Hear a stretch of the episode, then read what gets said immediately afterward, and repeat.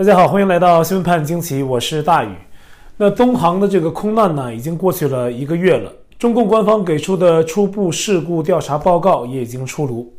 那报告说呢，东航 MU 五七三五航班从昆明飞往广州的途中，在广州管制区域巡航的时候，从八千九百米的巡航高度快速下降，坠毁在广西自治区的梧州市地界。那飞机撞地解体，机上一百二十三名乘客还有九名机组成员全部遇难。经过调查，跟出事飞机有关的飞行机组人员呢、客舱组人员还有维修放行人员啊，资质呢都符合要求。事故航空器啊适航证件也有效。起航前的无故障报告，还有航路沿途的导航，还有监视设备啊，这些都没有异常，也没有危险的天气预警。意思是呢，飞机起飞前的一切正常。飞行人员呢也够技术资格，天气也正常，机械运作也正常，而飞机上呢也没有申报为危险品的货物登机。在飞机偏离巡航高度前呢，啊，注意啊，是在偏离巡航高度之前，机组跟空管部门的无线电通信和管制指挥呢也没有见到异常。这份初步报告呢，等于是排除了好多可能造成空难的正常因素，同时呢，飞机上的两个黑匣子。由于受损严重，数据修复跟分析啊都还在进行中。其中值得关注的是呢，报告并没有说数据是不可恢复的。美国联邦航空管理局 FAA 的前首席事故调查员杰费里·古泽蒂对彭博社说，在等待了这么长时间后啊，中共当局的报告只有短短四五个段落，并且呢，并没有解释任何潜在的事故原因。古泽蒂认为呢，也许是中共故意这样做的。那通常情况下呀，调查人员应该是能从残骸中确定许多重要的线索。但是这份初步报告里面呢，并没有提出特别有价值的发现。在航空领域有一个芝加哥公约，又叫国际民航公约，明确规定负责调查的政府必须在事故发生之日起三十天内向国际民用航空组织提交初步报告。那么，虽然初步报告呢可能被标记为机密文件，也可由调查国自行决定是否保持公开，但是报告最起码呢是会包含事故发生时飞机上的一些状况以及相关的详细说明，但通常来说呢不会有任何事故原因的正式结论，而完整的报告呢需要在十二个月内提交。现在中共按公约呢提交了这份初步报告啊。把飞机的一切都写得很正常，那事故原因呢，依旧是谜，并且呢，像我们刚才说的，没有提供任何有价值的线索。不过呢，倒是提到了一个点啊，就是飞机在脱离正常巡航高度的时候，管制员呼叫机组，但是没有得到任何答复。其实呢，外界透过目前已经掌握的数据，都能发现一些异样，而这些都应该是包括进民航的报告里去。例如，监视飞机失事飞行状态的瑞典 Flight Radar 二十四的数据来看啊，飞机的飞行速度比正常的速度要快，而且在八千九百米的高空啊笔直俯冲，然后在短暂的机身拉升之后啊，又再次俯冲向地面。有西方媒体在四月二十号做了个报道，说商用的喷气式飞机在设计上的核心理念是追求乘客的舒适度。在飞行途中呢，尽可能保持机身稳定。在以此为设计核心的考量下，机身的稳定性由软件和硬件配合协调。除非是对飞机尾部两侧水平稳定器持续施加极大的力量，否则呢，飞机几乎是不可能以非常高的速度直线的向下飞行。机械故障与软件错误呢，都可能导致啊这个水平稳定器发生故障。那除此之外啊。只有飞行员用人为的方式，才可以迫使飞机几乎垂直的向下飞行。中共给出的初步报告呢，说飞机机械一切正常，这反而让人觉得是默许了此前的传言啊。事故是飞行员自杀导致。那传言是说呢，失事飞机的副机师叫张正平，因为在东航内部遭遇长期的不公待遇，自己在恒大的投资又血本无归。最终呢，选择以这种方式自我了断，还拉了一飞机的人做陪葬。在东航事故报告最终出来前，一切潜在的原因都无法排除。而且蹊跷的是呢，在东航事故之后啊，中共的民航局呢还在四月六号开了个电视电话会，会上呢特别提到要关注飞行员群体的思想工作。那这一点呢，更增加了外界对人为因素造成空难的思考。东航的总部在上海，那空难发生不久后呢，上海因为疫病横行，开启了封城模式，而且刚好是在空难头七的那一天宣布的封城。如今啊，上海大多数市民已经在封控下度过了快一个月的时间，有的社区呢时间更久。那此时呢，一篇名为《一碰就炸的妈妈》的小学生作文引起了关注，被认为生动描绘了疫情下上海人的生活。作文开篇阐述啊，母亲平时是一个温柔善良的人，但一周前，爸爸看妈妈每天又要上网抢菜，又要下厨做饭，忙得不可开交，快快的忙完工作，想去厨房帮妈妈，在煲汤时呢，往锅里扔了家里最后的四个扁尖儿啊，是一种腌过的笋。那妈妈呢就去制止啊，却发现呢扁尖已经扔进锅里了，于是大发雷霆，质问爸爸：“你为什么把所有的扁尖儿都用掉？”那爸爸是立即望风而逃啊，逃回房间。那作文还提到啊，两天前妈妈呢又发了一次火，那这次呢是因为爸爸抽了两张餐巾纸放骨头，妈妈见此情景啊，就质问：吐骨头为什么要用餐巾纸不用盘子呢？那爸爸说：“家里不是刚来了一箱纸吗？”他妈妈就嚷道：“那谁知道小区要封到什么时候？要是纸巾用完了，你用盘子擦屁股吗？”那作文的最后一句呢，是最为点睛叫绝，说呀：“这病毒再不清零，妈妈的温柔就要清零了。”这个句式呢，可以反复的衍生，比如呢，病毒再不清零，人就要被清零了；病毒再不清零，耐心就要被清零了。上海好多的市民的耐心呢，确实已经很有限。当局不让人们上街抗议，但是在网络上，这种抗议早已经开始。特别是上周啊，微博一度出现异常，很多对政府当局批评的帖子呢，竟然能自由发送，挤压下的民怨民情啊，瞬间浮于水面。时间持续几个小时，有网友笑说啊，微博的审查员呢，当时可能都去抢菜了，造成微博呢可以自由发言。比如呢，央视在官方微博中的话题。美国就是全球最大的人权赤字国，还有上海查出多起涉疫谣言等等啊，都成了巨型的翻车现场。网友们冷嘲热讽，把中共国用美国两字代替啊，发出了无数言论。有人说美国有个女人被抓走，带上铁链子生了八个孩子；有的说呢，美国疫情封城，连物资都被贪污，美国一天做好几次核酸，天天折腾人啊，等等。很快的啊，这两个话题呢就被推上了热搜，而内容呢却是让中共言论监管啼笑皆非。那当然了，几个小时后啊，好多敏感言论还是被删掉了。那其实呢，上海封城期间可以被视为敏感的信息是层出不穷，它删也删不完。一名上海复旦大学的女学生在网上贴出了女生宿舍的浴室门口被安装了监控摄像头的画面。那校方声称啊是用来防疫啊，引发学生强烈的反感。这样的内容呢，想必也是当局眼中的敏感话题。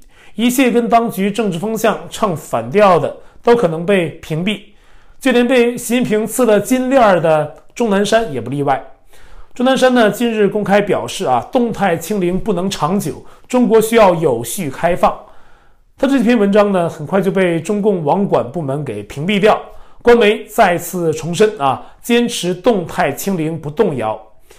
自由亚洲电台呢，曾就中国清零政策访问过美国普林斯顿中国学社的执行主席陈奎德，他表示，习近平呢已经把清零政策。当成了政治口号、政治资产，甚至是政绩。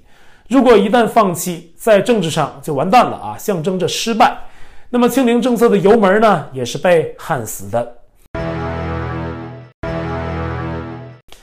四月二十一号，上海市政府呢通报了一个很特别的处理意见，是一间殡仪馆啊，是以疫情防控为由拒绝提供殡葬服务，涉事的三名官员被处理。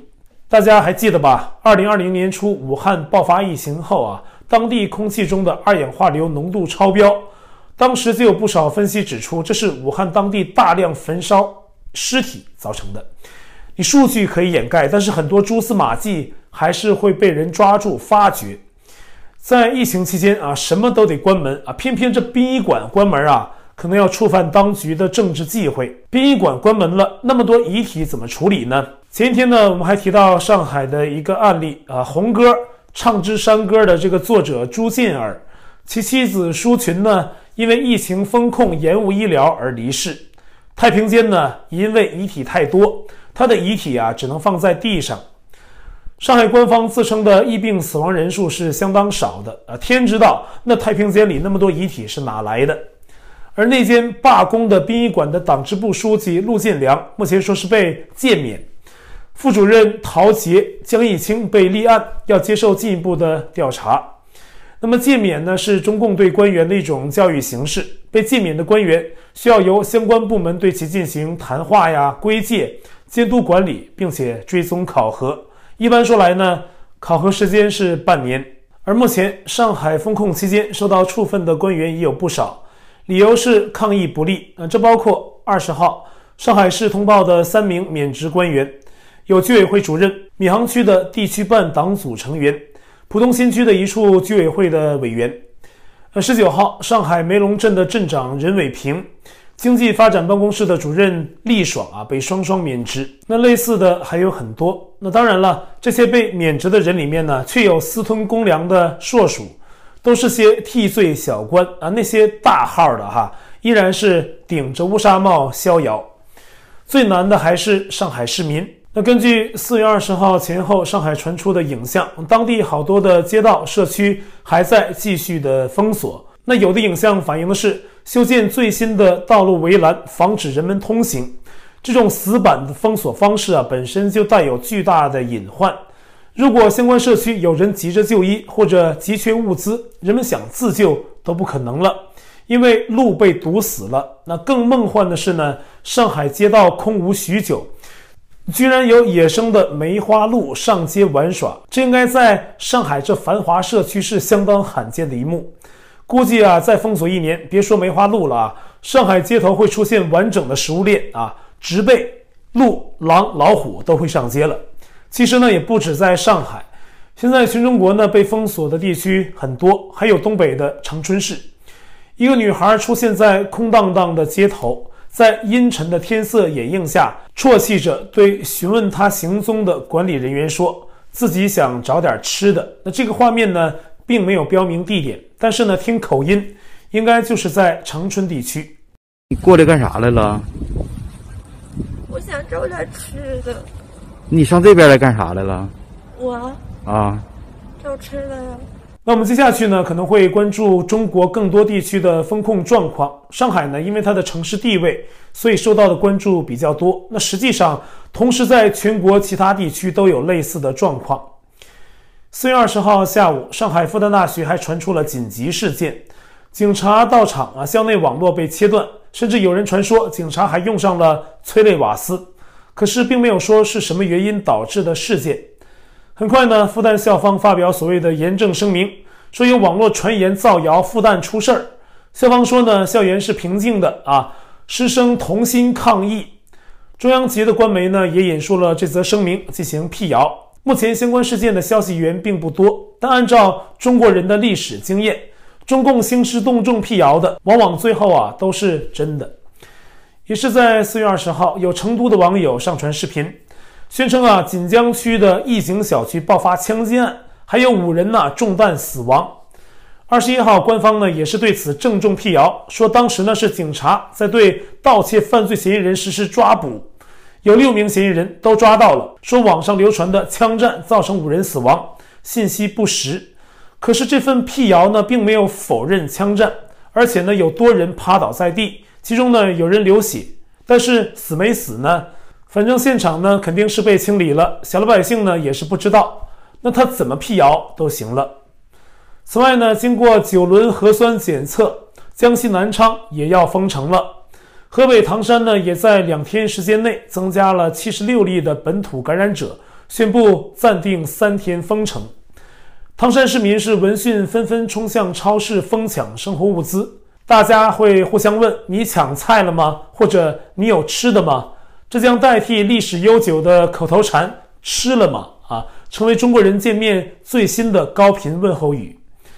然而呢，中共对于封控带来的乱象，当然是想继续掩盖。有这么个事儿啊，四月十八号，中共广电总局发消息，说要将山东济南作为城市应急广播建设试点，按照战争时期的标准来建造，打造全媒体、全平台、全天候、全覆盖的应急广播山东模式。还说呢，要以此为城市应急广播系统的建设提供参考经验。很多网友质疑啊，这是不是在为将来封城后断网做准备？有可能呢，是因为上海等地封城的信息传出来太多，当局极力伪造的形象进一步被破相，所以呢，打算用应急广播代替互联网。如果中共真在封城期间干出这种事儿啊，大家是绝不会意外的。而未来新的抗疫封城措施，就很可能会包括切断网络、中断手机信号。为此呢，中共提前设置大喇叭，传递官方的指令。呃，就说呀，这些事儿啊，把中国折腾的是乱七八糟。这跟荒唐的十年文革有什么分别呢？那所谓病毒共存，世界大多数的国家都在这么做，民众生活呢，现在基本上全部都是正常的，也没见有什么特别的灾难，反而是这清零啊，把没病的人给折腾出毛病。重的呢，折腾到自杀。大家都知道这个赊刀人这个典故哈，很多。那最近两年呢，那最近两年呢，总有人说这个话题。现在又有新的赊刀人故事。二零二二年三月下旬，有一段 video 传出，其中有一位广东口音的男子说，他当时呢正需要用菜刀，想去买，看到有人推着车子呢在卖刀，他就问那人怎么卖。那人说呢。他跟男子有缘啊，刀只赊不卖。那买刀的人说啊，怎么个赊法呢？那赊刀人说呀，集团崩，红船沉，坏人亡灭绝，好人含冤得雪，他就来收钱。还说呢，如果预言应验在今年腊月，呃，今年指的是二零二二年哈，说呀就收十多元，明年应验呢就收十元，要是过了明年就不要钱了。集团崩，红船沉，坏人亡灭绝，好人含冤得雪，这是个很好的预兆。什么意思？我想大家也都明白。那当然了，能实现那是天大的好事。那这类赊刀人的段子很多。二零一九年二月，武汉疫情爆发之前呢，湖北黄冈地区就出现一个看上去五十多岁的赊刀人。当人们问他怎么个赊法时呢，他回答说。等到这个地方呢，家家户户都在家中坐牢服刑，有门不能出，有路不能走的时候，再来收钱。当时村民呢都觉得奇怪啊，不想呢，一年之后大家就都明白了。二零二零年十月二十二号，河南信阳新县的城南出现了一位赊刀人，他说呀，两把菜刀一百三十八元，当年不收钱，明年再来收。他告诉村民啊，他们身边会发生大事，应验了再来收钱。结果呢，二零二一年八月，河南发生了特大洪水，还有别的例子啊，这里就不一一列举了。这赊刀人的故事啊，还是蛮传奇的。好，我在 Telegram 上面的官方公告群是 t.me 斜线大于 news，观众讨论群是 t.me 斜线 xwpajq 下划线 us，节目信箱是 xwpajq@gmail.com。还有我的会员网站，网址是大宇 us.com，也欢迎您订阅本频道，并点击小铃铛获得节目发布通知。那感谢您的收看，我们下期节目再会。